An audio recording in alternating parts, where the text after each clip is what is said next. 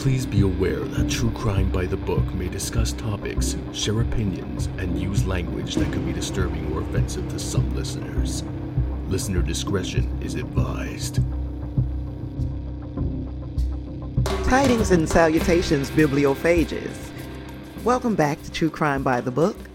Every week, we discuss a new book, movie, or documentary related to true crime. I'm your host, the librarian, Tasha Pierce. I appreciate all the ratings, reviews, and feedback that I've been receiving. Keep it coming. And if you like to help the show, please leave a rating or review on the platform of your choice. This week we are digging into Randy Roth by way of Carlton Smith's book, Fatal Charm. So let's dig into the author's bio, shall we? An award winning journalist for the Los Angeles Times and the Seattle Times during the 1970s and 80s, he was a finalist for the Pulitzer Prize in Investigative Reporting in 1988. His books include Mind Games, Cold Blooded, The Prom Night Murders, Cold as Ice, and In the Arms of Evil. There are more than 2 million copies of his books in print. So, we know we're in good hands with Smith, and he has teamed up with a stellar narrator in Keith Sellon-Wright. He delivers the text with passion and enthusiasm, and he kept me engaged. Now, that's the author and narrator, short and succinct, which means there's more time to unpack this story. But before we do that, here's the summary from Fatal Charm. Smith, a prize winner prize winning reporter for the Seattle Times, was a finalist for the Pulitzer Prize in investigative reporting for his coverage of the Green River Killer case.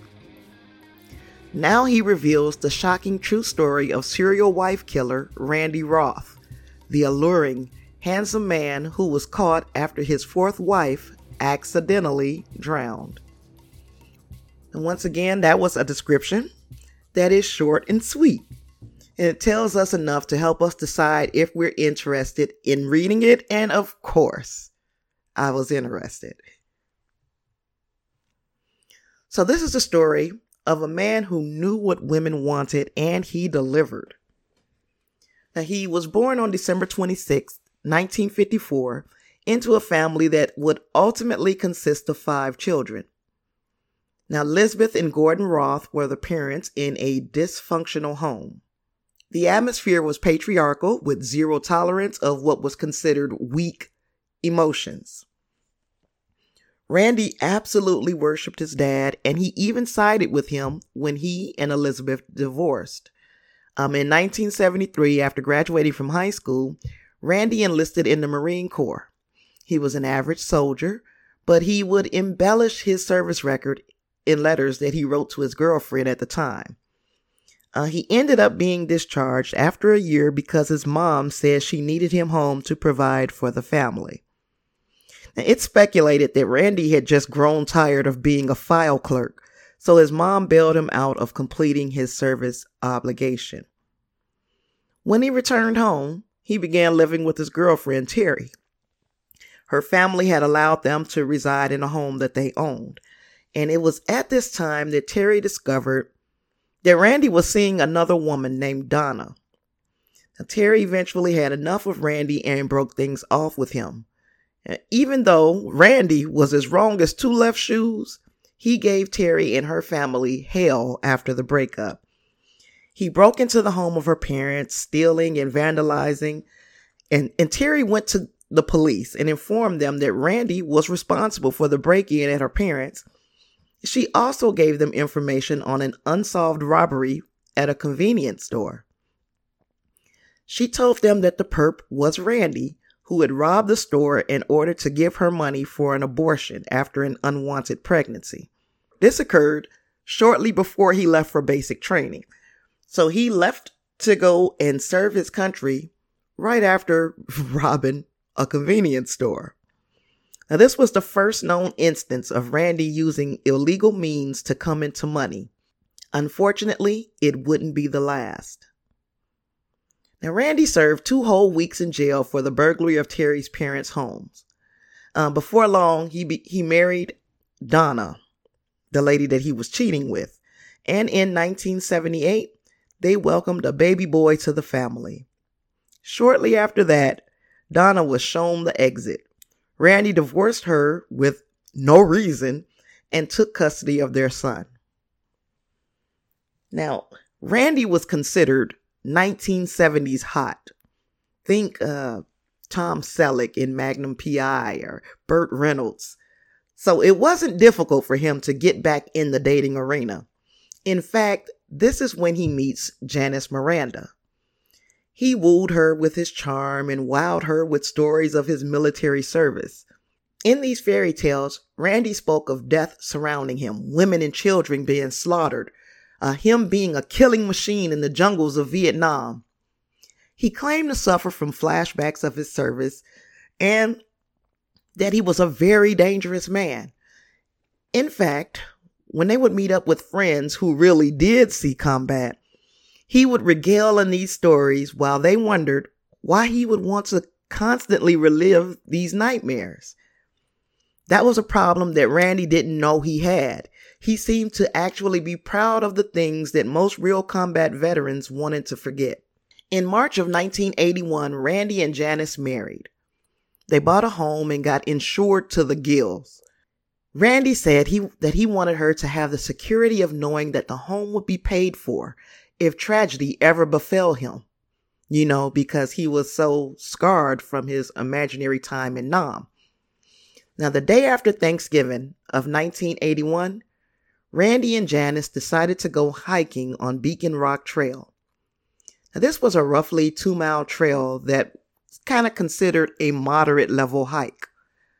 Randy and Janice had separated from the throng of hikers on the, tw- on the trail.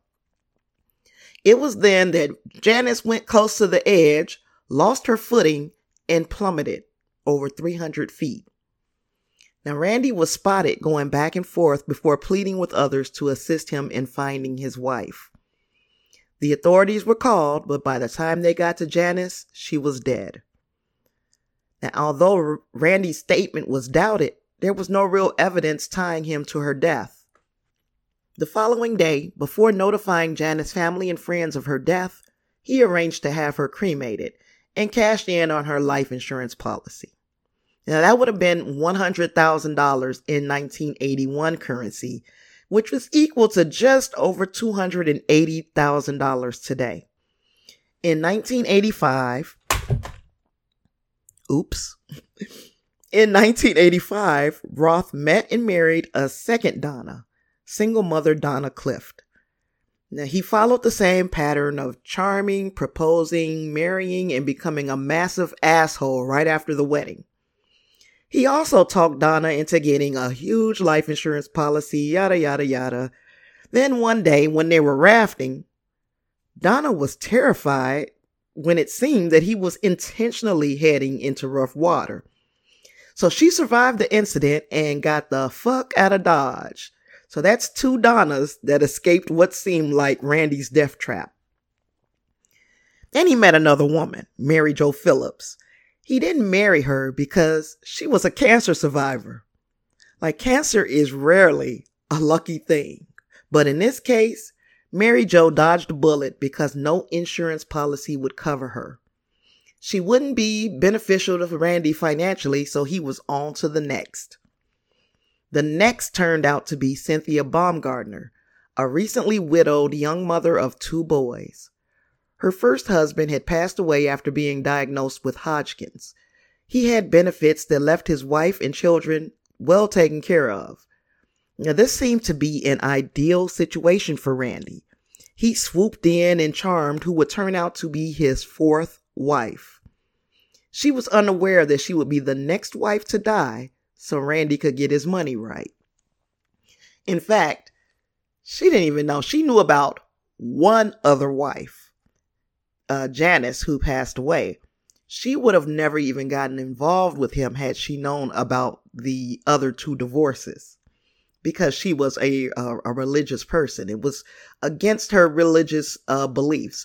And that's how he kind of weaseled his way in using her religious beliefs. He met her at a church function and he turned on the charm. We're going to take a break right now to get a word from this week's sponsor.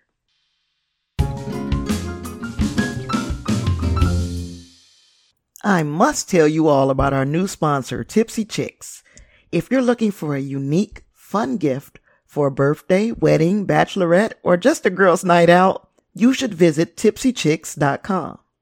Tipsy Chicks is a women owned business that encompasses a variety of gift items, fun products that make fantastic gifts. Their products are definitely original, whimsical, captivating, and cost effective. From their super unique magnetic drink charms in over 100 varieties to a beautiful bracelet flask, which I'm eyeing, Tipsy Chicks has the perfect, trendy gifts everyone will love. And they can even customize your gift if you'd like. You have to check out their website. You'll be so excited. Go to tipsychicks.com for your fabulously fun gift needs. That's T I P S Y C H I C S dot com. You're gonna love it.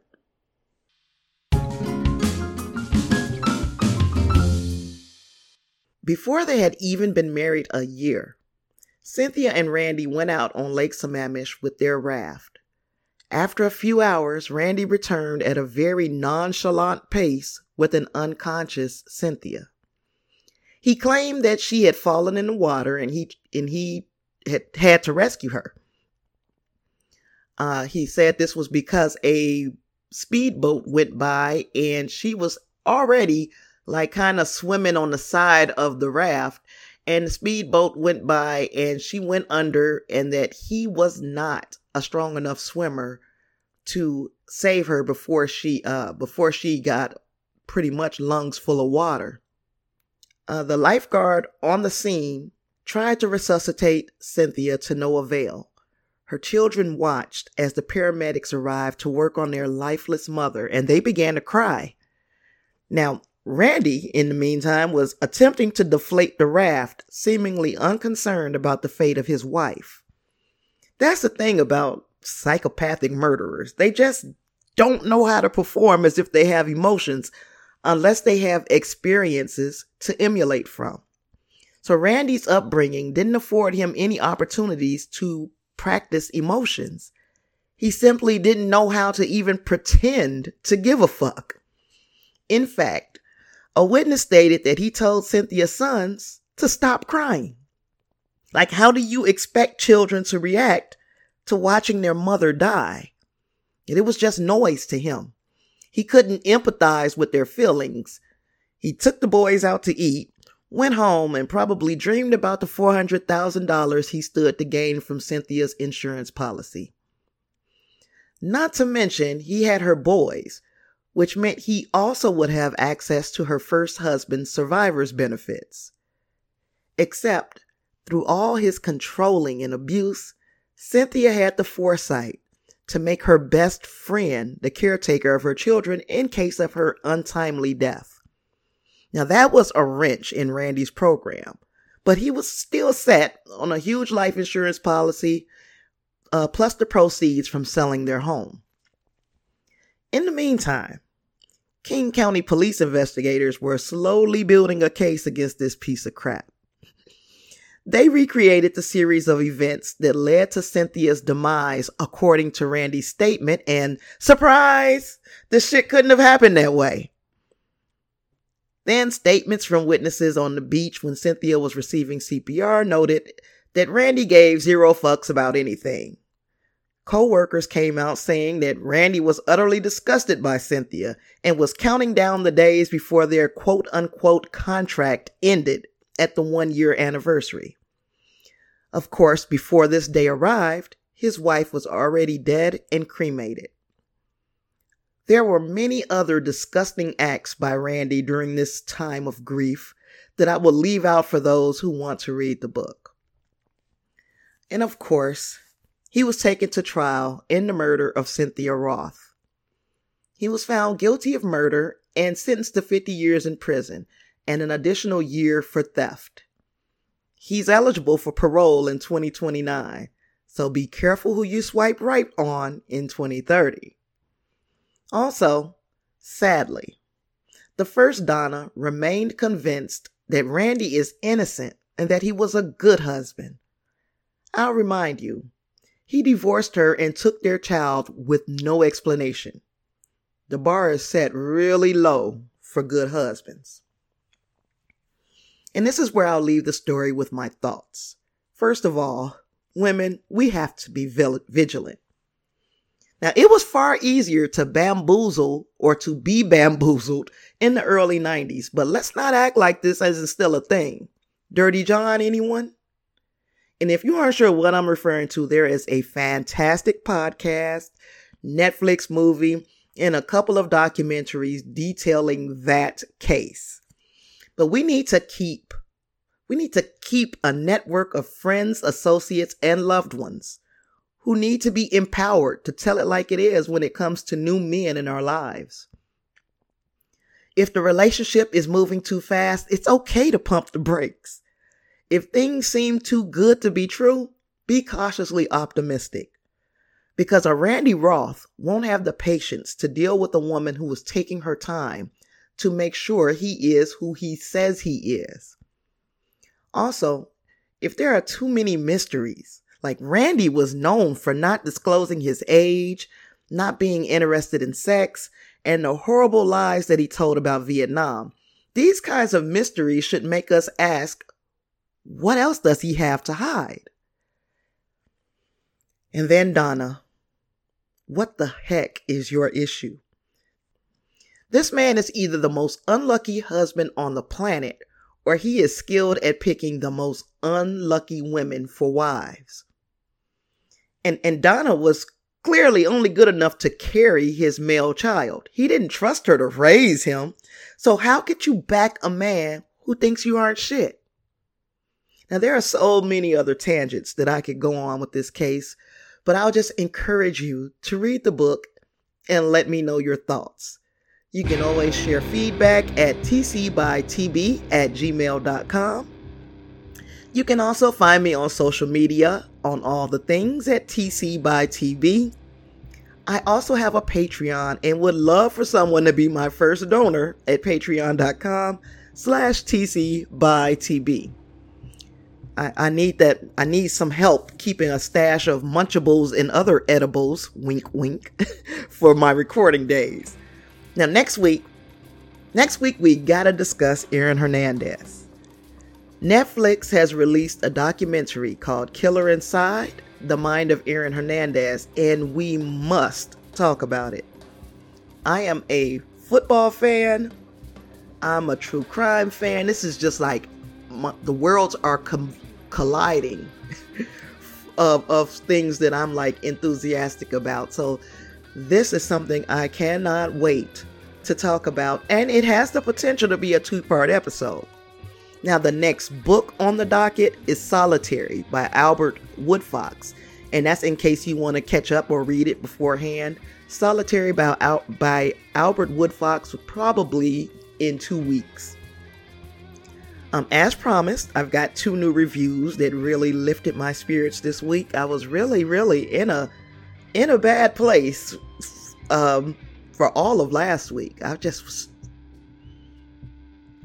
there is like a, a person who can sound like they're confident in front of a microphone, but I really, really am afraid that I'm like not doing a good job.